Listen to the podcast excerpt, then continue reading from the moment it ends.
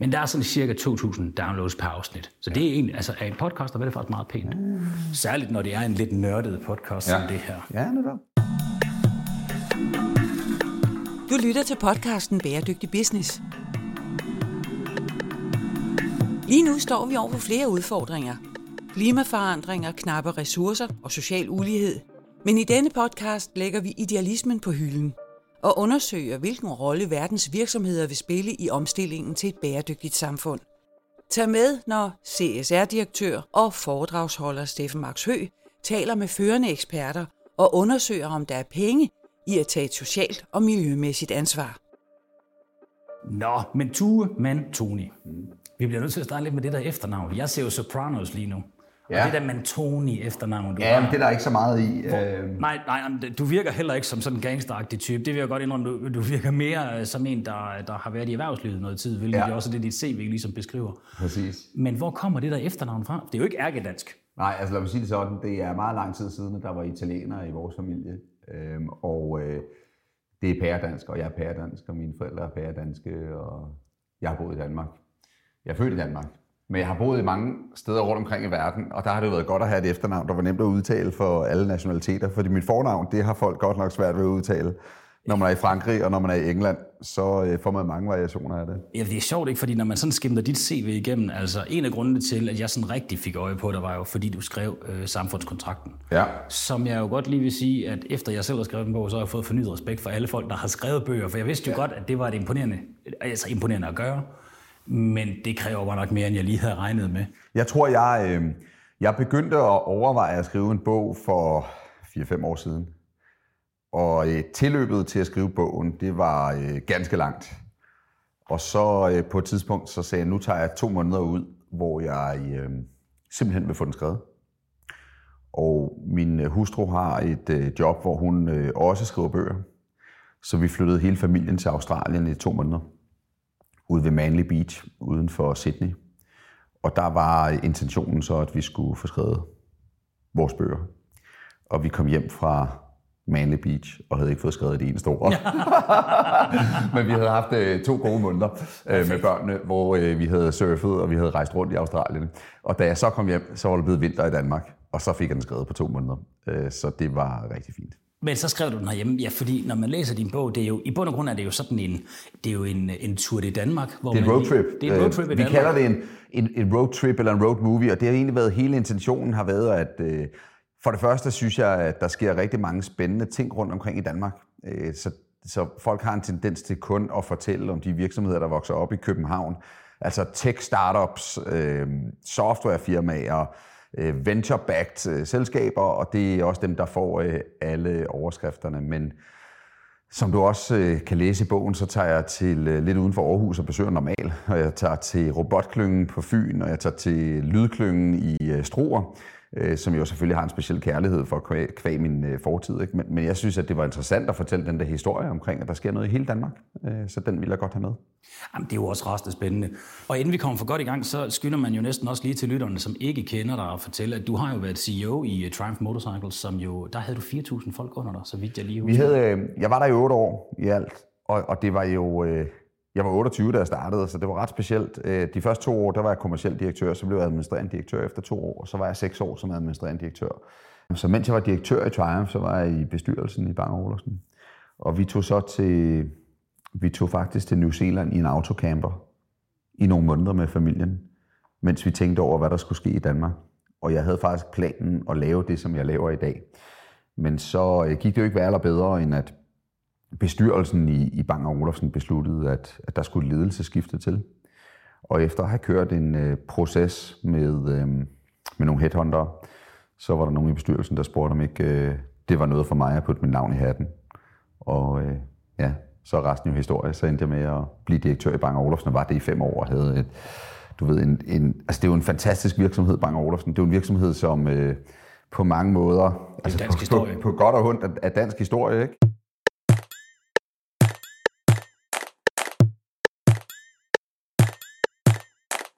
Hvad er det, du laver nu? Fordi at, at nu er det jo en god samsur, nu er det jo et samsur med rigtig mange Ja, forskellige det. ting. Nu har jeg, øh, altså min, øh, min, min, mit primære fokus, det er egentlig at finde nogle danske virksomheder, som er spændende inden for, øh, øh, livsstilsprodukter, brands, kan du sige, øh, vækstvirksomheder, som er danske og har mulighed for at vokse i udlandet. Øh, de fem virksomheder, det er Joe and the Juice, øh, som de fleste nok kender i Danmark. Lakris Johan Bylov, øh, er der garanteret også mange, der kender møbelvirksomheden Gubi. Øh, Soundbox, som øh, rigtig mange kender i øjeblikket, øh, når det er sommer og folk holder fester. Øh, og så, øh, så Stine Gøjer, som, øh, som, er, øh, som jo er fashion og et af, et af Danmarks ligesom, øh, stærkeste brands inden for fashion, meget international brand, øh, som jeg har investeret i og også er bestyrelsesformand i. Og de her fem virksomheder, det er, de er alle sammen karakteriseret igen ved, at, at det handler om at bygge et, øh, sådan et, et globalt community for, øh, af kunder, som, som elsker produkterne, elsker brandet og, og prøver at, at vokse de her virksomheder og styrke organisationen og management øh, hen ad vejen.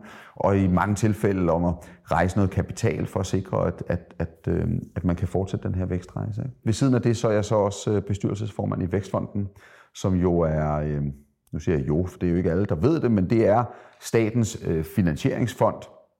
Det er en stor fond, som er ejet af os alle sammen, alle os skatteydere i, i Danmark, hvor øh, staten har, øh, har den holdning, at, at, at ved at sætte en finansierings øh, investeringsfond op, der kan investere i, i små og mellemstore virksomheder, i startups, i de her forskellige iværksætterprojekter, kan hjælpe med til at skabe et økosystem i Danmark omkring øh, at bygge nye virksomheder og derigennem skabe arbejdspladser, ny innovation øh, og ultimative skattebetalinger til Danmark, så det, så det ender med også at blive en god forretning, udover at det selvfølgelig har en forhåbentlig en kæmpe indvirkning på samfundet i Danmark. Og det synes jeg er en, øh, det er en meget privilegeret rolle at sidde der, fordi det er jo, du kan sige på mange måder, der hvor samfundskontrakten, øh, som jeg har skrevet om, øh, for alvor bliver udmyndtet, ikke? fordi det er jo det er jo offentlig kapital, der går ind i det private øh, marked for kapital, og hvor vi skal finde den der balance mellem, hvad er statens rolle, hvad er øh, det private erhvervslivs rolle, og hvordan sikrer vi os, at vi ikke bliver konkurrenter med, med de eksisterende finansielle spillere, men vi bliver set som nogen, der hjælper hele økosystemet. Vi har i Danmark et øh, verdens bedste velfærdssamfund, det må man sige, på mange områder. Jeg tror, der er i hvert fald mange, der misunder det, vi har fået bygget op. Ja, og corona, coronakrisen øh, viser, at, øh, at, at vi, når så der er brug for det, så kan, så kan velfærdssamfundet træde til. Der er så også rigtig mange i Danmark, der mener, at det er et alt for dyrt øh, velfærdssamfund, og jeg er selv en, der tror på, at, at man selvfølgelig hele tiden skal drive sit velfærdssamfund, så det er effektivt, og man får value for money, om man så må sige. Ikke? Øh, men øh, jeg tror på, at, øh, at det er med til at levere til erhvervslivet øh, talent, øh, tillid, sikkerhed i samfundet, en, en platform og en spilleplade, man kan drive forretning på. Øh, og så skal vi så huske på, at, at den eneste måde at finansiere det velfærdssamfund, det er ved at have verdens bedste virksomheder. Øh, og derfor skal vi give virksomhederne øh, en, øh, de bedste forhold. Vi skal sørge for ikke at lægge for mange snubletråde ud, og vi skal sørge for, at det er attraktivt at bygge en virksomhed i Danmark og lade den blive og vokse i Danmark. Og det er der, derved, den her gensidige afhængighed kommer mellem på den ene side erhvervslivet og på den anden side velfærdssamfundet. Men vi har jo det der ballade med, at vi er en del af en global verden. Så hvordan tiltrækker vi det der arbejdskraft, samtidig med, at vi har så høj skattebetaling, som vi har herhjemme? Får utrolig mange gode ting for de penge, det er der ingen tvivl om. Men hvordan klarer lille Danmark sådan i den globale perspektiv i forhold til konkurrence? Hvad er din holdning til det? Jeg tror, noget af det, som, øh, som folk kigger på, når de skal vælge deres job, det er jo ofte, at, at, at du kan jeg få en karriere, kan jeg få et job i en virksomhed, som øh, kan noget helt unikt. Øh, nogle af de virksomheder, vi har, er jo verdensledende inden for, hvad er det, bæredygtighed, altså vindenergi for mhm. eksempel, eller øh, den måde, som vi også har virksomheder, der begynder at kigge på reduktion af madspild for eksempel, og tekniske løsninger omkring, øh, lad os sige, sundhed, høreapparater. Der er masser af, af industrier, hvor vi har de ledende virksomheder i verden lyd for eksempel. Og der, øh, der sidder talent rundt omkring i verden og kigger på de virksomheder. Så er det klart, at hvis de skal flytte til landet, specielt hvis de skal flytte hertil med øh, familie, så skal det være et sted, man har lyst til at bo. Og det er ikke nemt.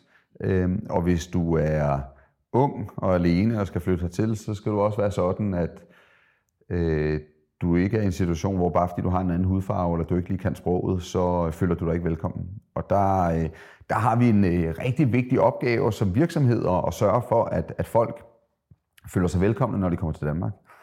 og også at de har lyst til at blive her, fordi vi er faktisk ikke så dårlige til at tiltrække udlændingen til Danmark, men vi er virkelig dårlige til at få dem til at blive her. Og der tror jeg, at virksomhederne har en, der er overbevist om, at virksomhederne har en kæmpe rolle at spille. Altså noget så simpelt som, altså de fleste virksomheder, jeg arbejder med nu, øh, de har simpelthen bare besluttet sig for, at, at, at sproget det er engelsk øh, i virksomhederne.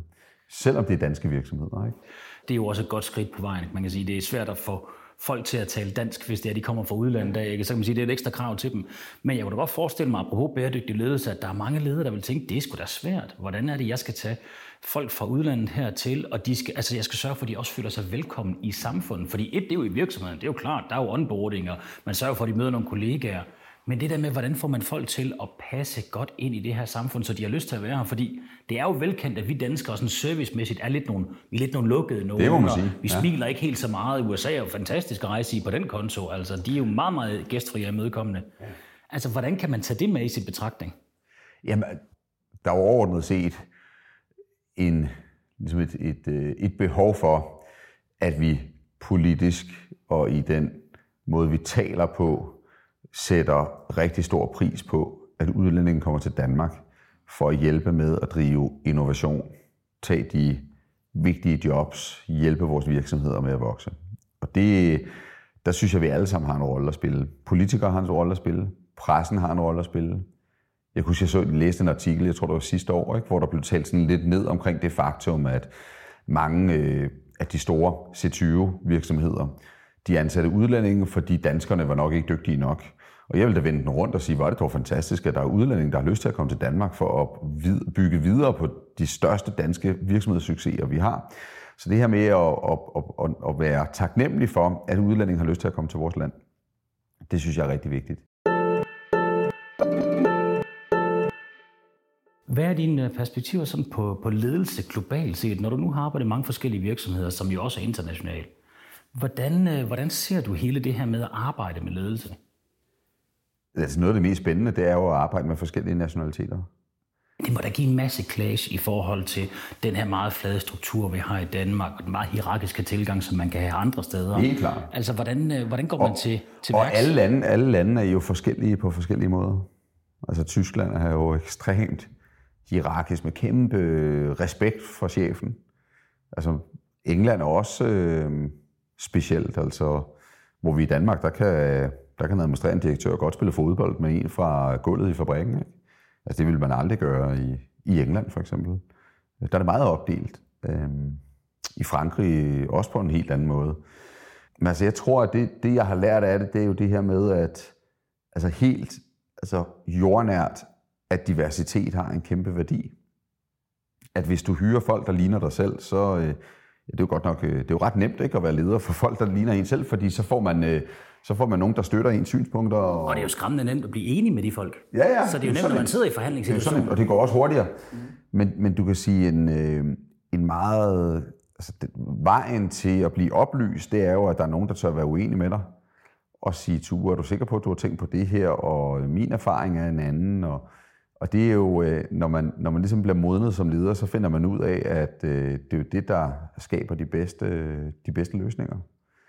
Og, øh, og det, er jo, det kan være diversitet, både hvad en nation og nationalitet og køn og baggrund øh, og uddannelse, men også ligesom psykologi, altså måder at tænke på, måder at problemløse på. Ikke? Altså, der er nogen, der elsker at du ved, øh, snævre ind i løsningerne hurtigt. Der er nogen, der elsker at lukke udfaldsrummet op, og, og når de der to ting, de clasher helt vildt, så er der nogle af de bedste løsninger, der kommer. Ikke? Og det, det lærer man så af at, at rejse rundt i verden, synes jeg, fordi lige pludselig så finder man... Altså vi synes jo selv, at Danmark er sådan centrum, centrum af jorden ikke, og universet. Mm. Øh, og når så man kommer ud, og jeg har prøvet at sidde på et stort McKinsey-kontor i London, hvor de...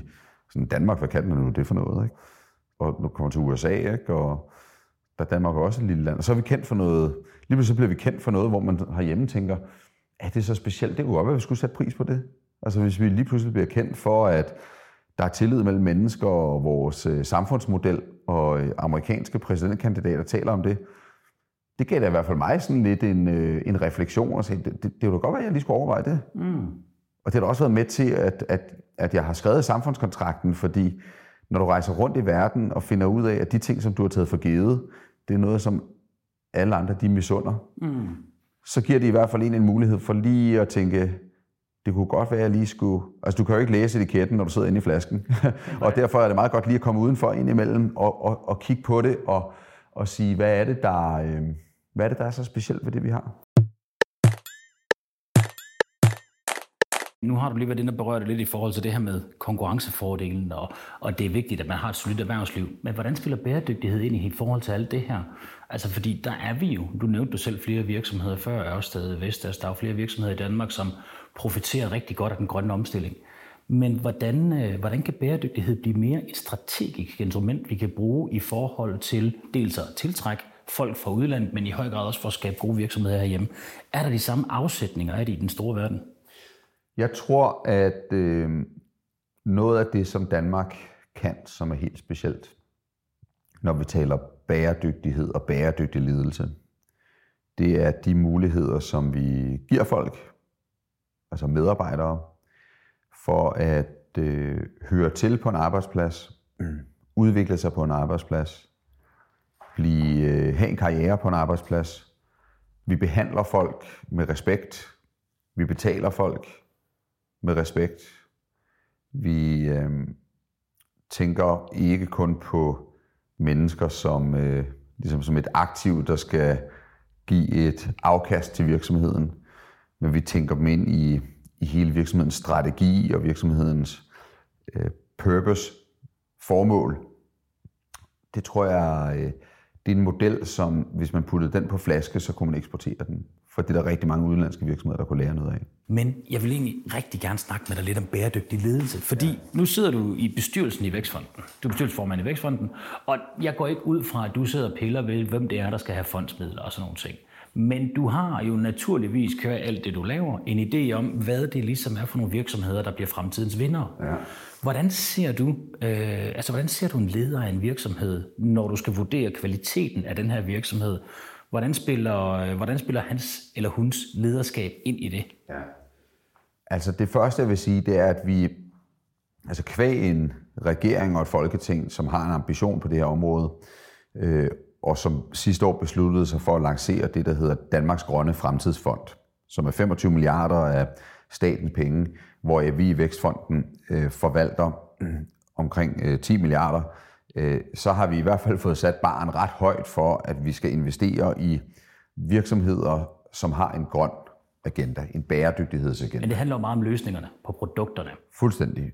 Så det er at, at sige, kan vi identificere øh, Øh, for eksempel øh, Nordic Harvest, en øh, vertikal farm, der ligger ude i Tostrup, har vi investeret i. Øh, Agrointelli, en robotvirksomhed til at forbedre bæredygtigheden i dansk landbrug og i globalt landbrug, har vi investeret i. Det, det er løsninger til at kunne skabe en mere bæredygtig verden i fremtiden, nogle bæredygtige virksomheder, som kan skabe et eksporteventyr for Danmark, og derigennem den CO2-reduktion, som, som vi har sat os som mål. For at kunne opnå øh, finansiering fra os, øh, så er det jo ikke nok, at teknologien er der. Det er ikke nok, at man har et produkt. Man skal også have en ledelse, som øh, tænker bæredygtigt, og som vi mener kan stå i spidsen for den her virksomhed, og kan tage den øh, på den rejse, som er nødvendig.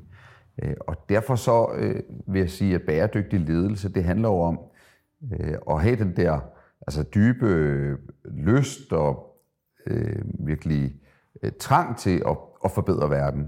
Øh, og også kunne bygge det team omkring sig og tiltrække de folk omkring sig, som kan være med til at bygge den virksomhed. Og derfor kommer selve det team, som skal stå i spidsen for en, en, øh, en bæredygtig virksomhed til at blive faktisk lige så vigtigt som den idé, der ligger i virksomheden. Jeg synes, det bliver rigtig spændende at begynde at tage det ned i praksis. Og man kan sige, at godt, vi har en virksomhed her, som, som producerer et eller andet, men hver eneste dag, det kan godt være, at deres produkt er bæredygtigt, men hver eneste dag skal de tage stilling til, om de skal gøre det ene eller det andet. Ja. Og der står bæredygtighed jo ofte i kontrast til, hvad der på kort sigt er økonomisk mest rentabelt. Det må vel være den bæredygtige leders helt store dilemma. Altså, øh, det er jo meget få succesfulde virksomheder, der er blevet bygget på at optimere den kortsigtede agenda.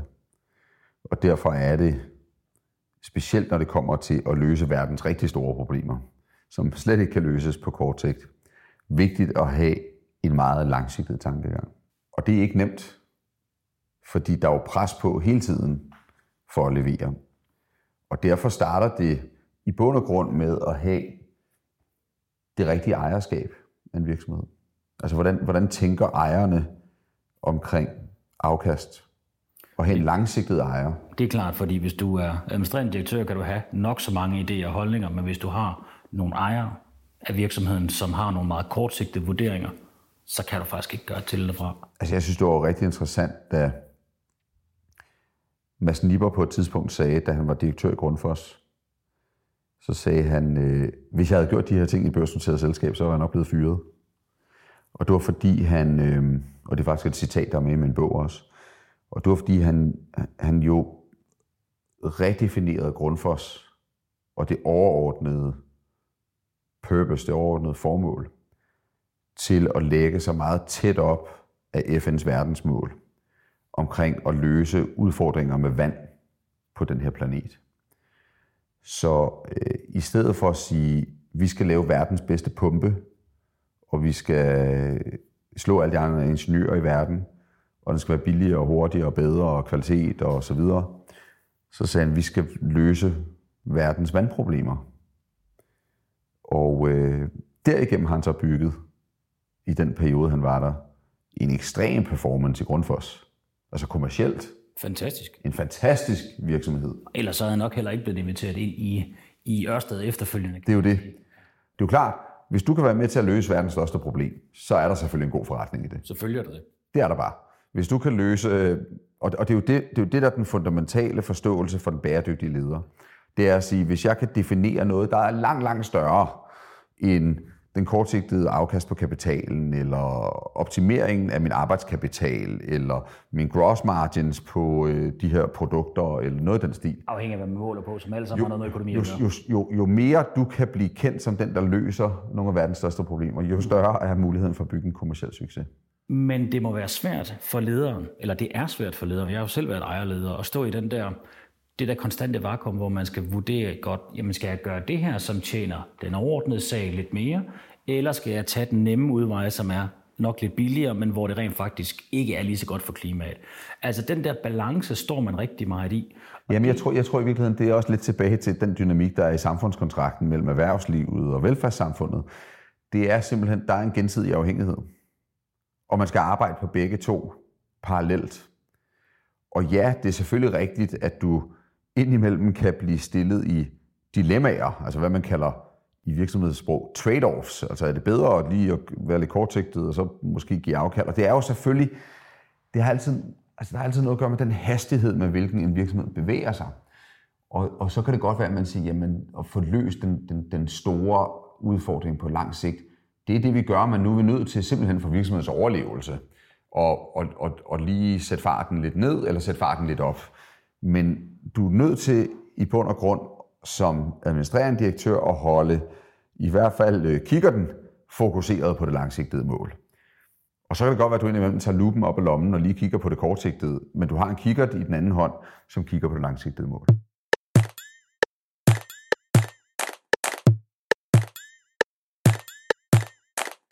Hvad med det strukturelle i en organisation i forhold til at nå det overordnede mål?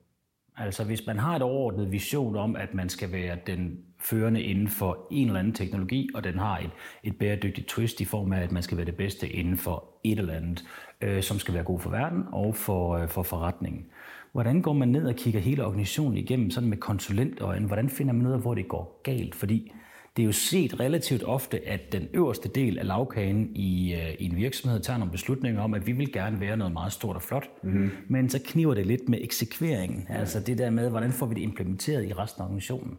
Særligt med bæredygtighed, fordi ja. det er så fluffy, som det er. Hvordan får man det kommunikeret ned?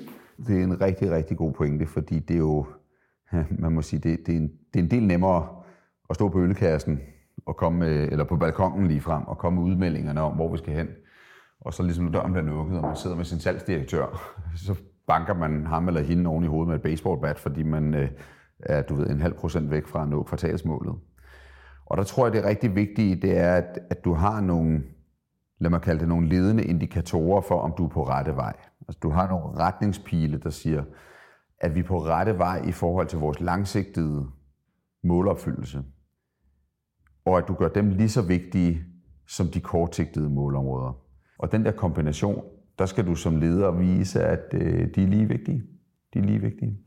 Fordi hvis vi bliver ved med at levere på vores kortsigtede mål, men vi misser de langsigtede, visionære ledende indikatorer, jamen øh, så er det godt være, at toget det kører til tiden, men det kører den forkerte sted hen. Øh, og, hvis, og, og, og, og det andet er også, altså hvis du kun leverer på de langsigtede mål, men du ikke leverer på de kortsigtede, så kan godt være, toget er på vej i den rigtige retning, men altså, det, vi er virkelig sent på den. Vi når det ikke, og, og så er det jo virksomheden, den ikke bliver finansielt bæredygtig. Ja, det er en god så er den kun, så er den kun bæredygtig i visionsforstanden, men den er ikke finansielt bæredygtig, og det skal være begge dele. Hvor meget skal lederen vide om bæredygtighed i forhold til, øh, til organisationen? Det er jo klart, at hvis du har en virksomhed, der laver mikrochips, så er det ikke nødvendigt, at man på, på øverste plan i virksomheden ved nøjagtigt, hvordan dimsedutterne de hænger sammen medmindre det af en eller anden grund lige skulle være kritisk for, for sådan nogle strategiske overvejelser. Men lige præcis når det kommer til bæredygtighed, hvis man skal tage langsigtede strategiske beslutninger, er det så ikke vigtigt, nu bliver det lidt ledende mit spørgsmål, men skal man så ikke have en, en ret grundlæggende viden om bæredygtighed i forhold til den pågældende virksomhed og det indtryk eller aftryk, den har på planeten? Jamen altså, jeg holdt, et, øh, jeg holdt en tale for øh, McKinseys danske operation her for, det var sidste sommer, omkring purpose, omkring formål. Og det er klart, der er rigtig mange konsulenter, der i øjeblikket øh, rådgiver øh, ledere og ledelsesteams omkring at definere et klart purpose og få det til at gennemsyre din organisation, og netop få defineret de her, både de ledende indikatorer for, om vi er på rette vej, og også de kortsigtede mål. Ikke? Og der startede jeg med at sige, at purpose is personal. Øh, og det mener jeg faktisk øh, forstået på den måde, at du kan jo sagtens, altså du, du, når du sidder over for en, lad os sige, en administrerende direktør, så skal du kunne mærke, at hun eller han brænder for det her formål. Og hvis ikke du kan mærke det, så enten så er formålet forkert, eller også så er den administrerende direktør forkert. Så sådan er det bare. Et, et, så, så, så Mads Nipper brændte igennem på at sige, jeg vil gerne løse klodens problemer med vandforsyning.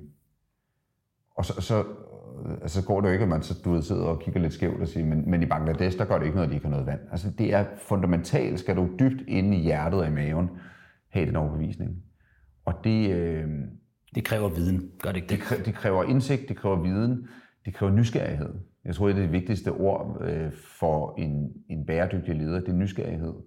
Nysgerrighed for, for mennesker, der kommer med en anden baggrund, nysgerrighed for nye løsninger, nysgerrighed for at forstå FN's verdensmål, nysgerrighed for at forstå, hvad der sker rundt omkring i verden, for at forstå konkurrenterne, fordi alle bevæger sig så hurtigt i øjeblikket. Øhm, og, og det her med, at purpose is personal, øh, bliver vigtigere og vigtigere. At du kan mærke, at lederen brænder igennem.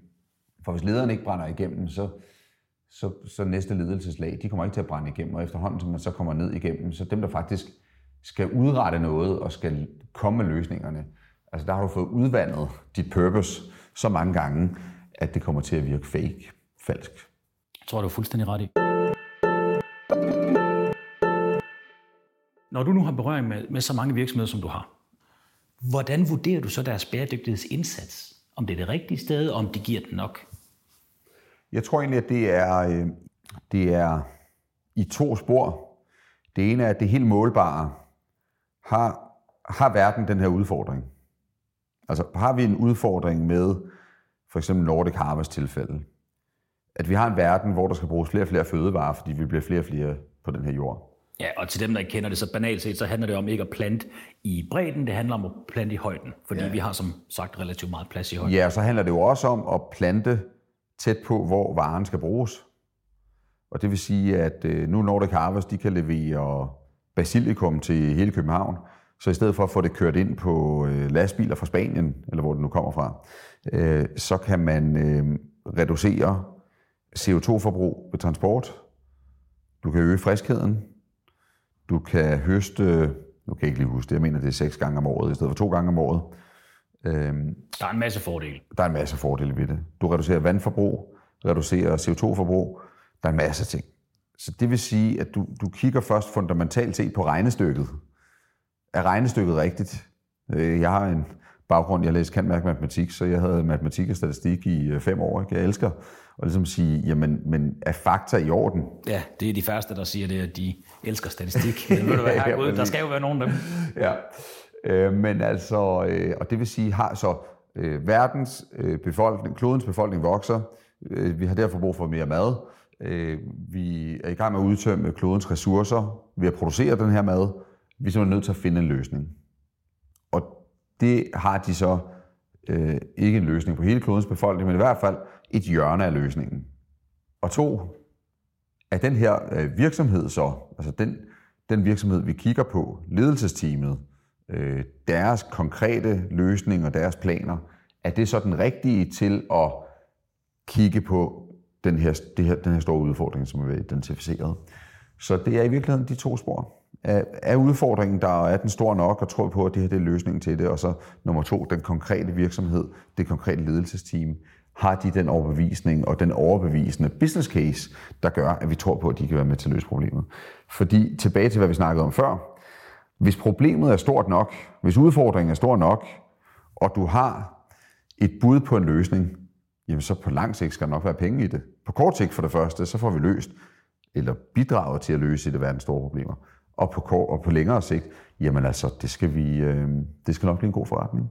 Det vi, nu har vi snakket om Nordic Harvest nogle gange her, det er jo super spændende, og, øh, og der er jo mange gode argumenter, man kan høste flere gange, og det er lokalt, og, og det er mere frisk, og der er mindre klima i det. Og den helt store, vi mangler, det er jo så, om, om det er økonomisk forsvarligt, altså giver det mening, eller koster den der basilikum nu fire gange så meget. Ja. Hvordan går man ind med dine øjne og vurderer, om en virksomhed potentielt kan blive noget værd? Fordi de fleste innovationer har jo en omkostning, som er højere i starten, og i takt med, at man ligesom får den skaleret, så er der nogle penge i det. Med sådan en matematisk baggrund som dig, hvordan går man ind og kigger på sådan noget? Jamen, øh, det er egentlig ret simpelt. Man bruger noget, der hedder øh, unit economics, altså enhedsøkonomien, og siger, hvis jeg skal lave en basilikumplante, så i dag så koster den X, og så har jeg en masse omkostninger til hele at drive den her virksomhed. Så jeg skal tro på, at jeg kan få omkostningen til den enkelte basilikumplante ned på Y, det vil sige reducere omkostningerne fra X til Y. Og samtidig så skal jeg tro på, at jeg i stedet for at lave, lad os sige, øh, nu siger jeg bare et tal, 100 om dagen, kan lave 1000 om dagen. Og kan du øh, sætte dig ned med en model og sige, jeg kan for det første nedbringe enhedsomkostningerne, og to, jeg kan øge min volumen, øh, så kan du også bevise, at der er en forretningsmodel i det. Og det, er jo, det gør man, når man laver software, det gør man, når man producerer motorcykler, det gør man, når man skal lave tv, det gør man, når man skal lave basilikumplanter. Øh, og derfor kan, du, derfor kan du med ro i maven kigge på en virksomhed, som i dag er, man kalder det subscale, altså den er, den er for lille i forhold til at være bæredygtig, men man tror på, at når den så bliver større, så for det første bliver den mere effektiv, og så fordi der er en større volumen, kan du betale de omkostninger, der nu er til at drive den her virksomhed. Så tror man på, at den her skalerbarhed er der. Tror man på, at skalerbarheden er der, altså markedet er stort nok, og man bliver mere effektiv, når man bliver større, så øh, kan man potentielt kigge på en virksomhed, som ikke er rentabel i dag, som kan blive en guldrendet forretning i fremtiden. Og det er der, at rigtig mange, øh, og jeg forstår det godt, jo har svært ved at forstå, hvordan kan, hvordan kan et selskab blive børsnoteret, når det taber penge? Altså det, er der jo, det har vi jo eksempler på. Det er der masser af eksempler på. Vi har masser af eksempler på virksomheder, der taber penge og bliver børsnoteret. Vi har, vi har eksempler på du ved, en virksomhed som Tesla, som i mange år tabte penge, og alle kiggede på det og sagde, hvordan kan den være så mange milliarder dollar værd? Øh, og de laver ikke nok biler. Men dem, der troede på det, de satte sig ned og så sagde, jamen prøv at høre, de har en elbil, som er bedre end alle de andre elbiler i markedet. Faktisk er det ikke en elbil, det er jo en computer, som tilfældigvis har hjul på, og det er det, folk vil have. De laver ikke bare en bil, der kører på el, de laver bare verdens bedste bil. Og derudover, hvis de vokser i det her store marked, og når jeg kigger på dem, der er, har bilerne der, hvor glade de er for det, så skal det nok blive en god forretning. Og så i rigtig mange tilfælde går det jo galt. Fordi så er der en masse, der har en masse drømme og visioner, som ikke bliver til noget. Og så i nogle tilfælde, som med Tesla, som med Amazon. Det var det samme med Amazon i starten. De også tabte penge. Øh, så i nogle af de her tilfælde, Airbnb er et andet eksempel, dem der, hvor du kan booke øh, din feriebolig ikke, og lege dit hus ud. Så når de så vokser, så får de bevist, at vi kan reducere vores enhedsomkostninger, og ved at få den større volumen, altså mere skala, kan vi faktisk lave en rentabel forretning. Hvis vi tænker på, øh, på fremtidens ledere, hvad er det for nogle kompetencer, fremtidens ledere kræver, og hvad kunne man eventuelt begynde at tænke ind i uddannelsessystemet lige nu, sådan så vi får den her fremtidens leder, som vi har brug for, der både kan navigere imellem den økonomiske bundlinje og den sociale og miljømæssige bundlinje? Altså, jeg synes jo, at alle gymnasieelever skulle læse samfundskontrakten. Ja, men ved du hvad? Det er jeg sikker på, at de vil, hvis du siger det. jeg, jeg siger selvfølgelig spøj. Øh, men, men jeg synes egentlig, at den her... Øh, altså forståelsen for, at vi har noget helt unikt i Danmark, den er vigtig. Og den opbygger man ikke ved at læse samfundskontrakt, men den opbygger man ved at rejse rundt i verden og se, hvordan verden er. Og altså ofte er det sådan, at når man så kigger på Danmark udefra, så er det, at man netop kan identificere nogle af de ting, som er så unikt ved vores land. Men man kan også identificere nogle områder, som kan forbedres. Og det kan man gøre ved blandt andet at opleve andre lande. Og hvis vi kan blive ved med at have den her forståelse for, at vi skal have et stærkt erhvervsliv, for at have et, et, et robust velfærdssamfund, men også at et robust, robust velfærdssamfund er en super platform for at bygge et stærkt erhvervsliv. Kan vi opbygge den forståelse i højere grad, så tror jeg, vi kan få en stabilitet i Danmark, som er meget, meget vigtig for, for fremtiden og for fremtidige generationer. Og derfor tror jeg, at, at, at mit opråb vil være, at, at danske erhvervsledere tænker det igennem i deres kommunikation og i deres rekruttering og deres kommunikation, men også at politikere selvfølgelig øh, har den forståelse og, øh, og også i tale sætter det, når man taler erhvervspolitik og finanspolitik og, og politik generelt, uddannelsespolitik. Kan vi bevare den samfundskontrakt, som vi har i Danmark, i det globale samfund? Det tror jeg på. Det tror jeg på. Jeg tror på, at, at i virkeligheden er der flere og flere nationer, der begynder at kigge mod Danmark.